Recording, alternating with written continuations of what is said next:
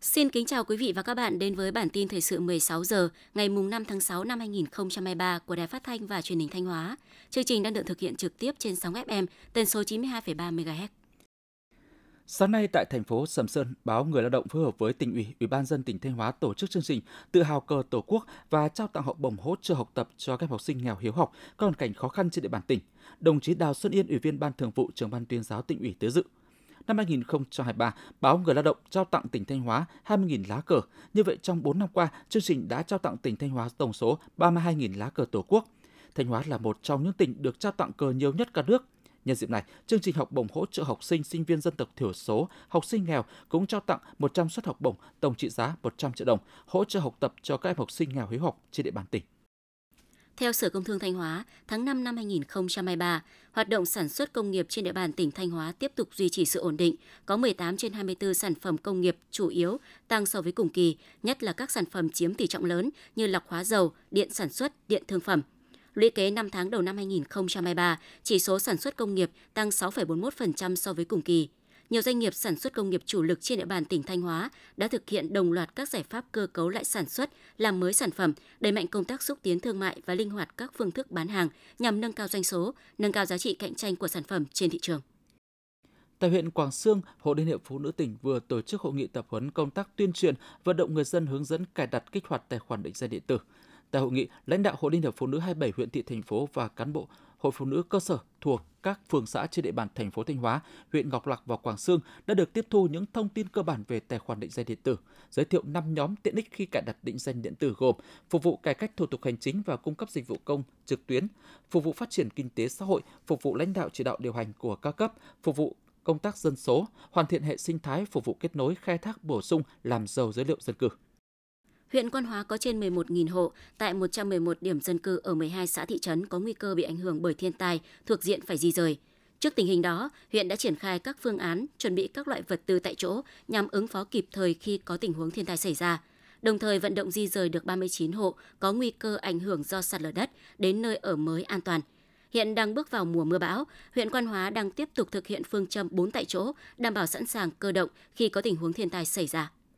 Tiếp theo là phần tin trong nước. Tổng cục Thống kê cho biết sản xuất công nghiệp tháng 5 năm 2023 có những dấu hiệu khởi sắc hơn so với tháng 4. Theo đó, chỉ số sản xuất công nghiệp IIP tháng 5 ước tính tăng 2,2% so với tháng trước và tăng 0,1% so với cùng kỳ năm trước. Bên cạnh đó, trong tháng 5 năm 2023, chỉ số IIP tại một số địa phương có quy mô công nghiệp lớn đã ghi nhận tăng so với tháng trước – Cụ thể, Thái Nguyên tăng 3,3%, Hải Dương tăng 3,1%, Bình Dương tăng 2,6%, Bắc Giang tăng 2,1%. Thành phố Hồ Chí Minh tăng 1,5%, Long An tăng 1,2%, Quảng Ninh tăng 1%. Với mức tăng IIP 5 tháng của năm 2023 đạt 15,4% so với cùng kỳ năm trước, Bắc Giang đã vươn lên dẫn đầu cả nước về tốc độ phát triển sản xuất ngành công nghiệp. Theo thống kê của Hiệp hội Da dày và ngành dệt may, từ đầu năm đến nay, số lượng đơn hàng giảm khoảng 30% so với cùng kỳ năm trước. Tuy nhiên, nhiều doanh nghiệp ngành dệt may và da dày chuyển sang sản xuất xanh vẫn có đơn hàng xuất khẩu và trụ vững trong giai đoạn khó khăn. Theo Hiệp hội Dệt may Việt Nam, nhiều quốc gia phát triển đã có những quy định rất khắt khe liên quan đến vấn đề xanh như tính bền vững, tuần hoàn trong sản xuất và kinh doanh hàng may mặc, đồng nghĩa tính xanh trong cả chuỗi sản xuất – đây cũng là một trong các lý do các nhà nhập khẩu thuộc nhiều ngành nghề như dệt may da dày liên tục đặt ra yêu cầu xanh với sản phẩm và trong cả quá trình sản xuất. Theo Bộ Nông nghiệp và Phát triển nông thôn, giá trị xuất khẩu rau quả của Việt Nam trong tháng 5 ước đạt 600 triệu đô la Mỹ, đưa tổng giá trị xuất khẩu rau quả 5 tháng đầu năm 2023 đạt 1,97 tỷ đô la Mỹ, tăng 39% so với cùng kỳ năm 2022. Tính đến tháng 4, Trung Quốc đứng ở vị trí thứ nhất về tiêu thụ hàng rau quả của Việt Nam với 58,7% thị phần, đạt giá trị 805 triệu đô la Mỹ, tăng 30% so với cùng kỳ năm 2022. Thị trường có giá trị xuất khẩu rau quả tăng trưởng mạnh nhất 4 tháng đầu năm là Hà Lan, tăng hơn 72% so với cùng kỳ.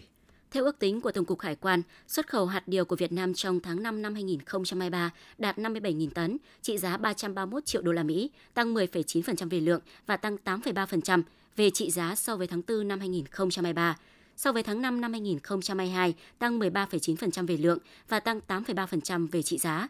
Tính chung 5 tháng đầu năm 2023, xuất khẩu hạt điều của Việt Nam ước tính đạt 219.000 tấn, trị giá 1,28 tỷ đô la Mỹ, tăng 8% về lượng và tăng 5,5% về trị giá so với cùng kỳ năm ngoái.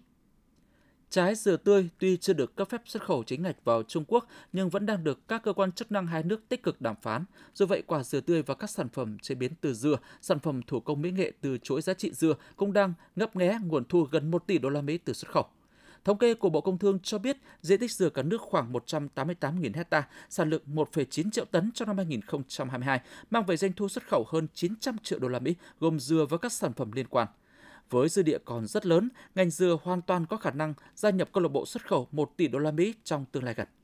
Cả nước hiện có hơn 86.800 tàu cá, trong đó tàu 15 mét trở lên là 29.000 chiếc.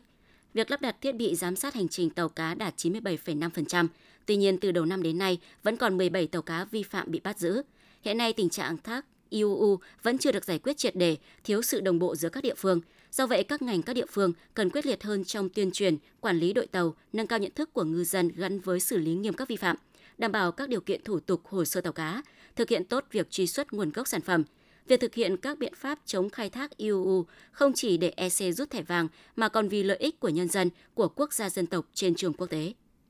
Theo thống kê, trong hai ngày mùng 3 và mùng 4 tháng 6, có gần 5 triệu lượt truy cập để kiểm tra gia hạn kiểm định xe ô tô tại địa chỉ tên biển của Cục Đăng kiểm Việt Nam. Trong đó, số lượng xe thuộc nhóm được gia hạn chỉ là 1,4 triệu xe. Do hệ thống phần mềm quản lý cập nhật số lượng xe theo thứ tự ưu tiên các xe đến hạn kiểm định trong phạm vi 10 ngày, nên Cục Đăng kiểm khuyến cáo chủ xe khi gần đến thời hạn mới truy cập, kiểm tra để tránh gây nghẽn mạng. Tính đến chiều ngày 4 tháng 6, Cục Đăng kiểm đã tải lên 40.600 giấy xác nhận và tem kiểm định để cấp cho các xe có hạn kiểm định đến ngày 11 tháng 6. Nhằm đẩy mạnh phong trào thu gom rác thải làm sạch môi trường, sáng ngày 4 tháng 6, hơn 3.000 tình nguyện viên của cộng đồng xanh Việt Nam tại thành phố Hồ Chí Minh đã cùng nhau tham gia chương trình Clean Up Việt Nam lần thứ 5. Đây là chương trình được tổ chức thường niên của cộng đồng xanh Việt Nam. Chương trình được phát động tại thành phố Hồ Chí Minh và hơn 60 tỉnh thành khác trên cả nước, thu hút hơn 40.000 tình nguyện viên tham gia. Thông qua chương trình, các thành viên mong muốn lan tỏa nhiều hơn nữa ý thức bảo vệ môi trường.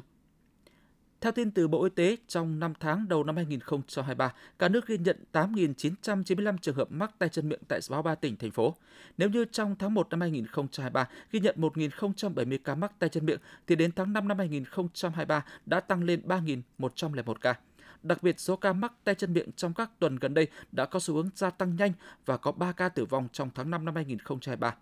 Trước thực trạng trên, Bộ Y tế yêu cầu các địa phương tiếp tục tăng cường giám sát, phát hiện sớm khoanh vùng xử lý triệt để ổ dịch tay chân miệng, đồng thời tăng cường lấy mẫu các trường hợp mắc bệnh tay chân miệng, đặc biệt là các trường hợp nặng có biến chứng, từ đó xác định lưu hành của tiếp virus gây bệnh và theo dõi sự biến đổi của virus.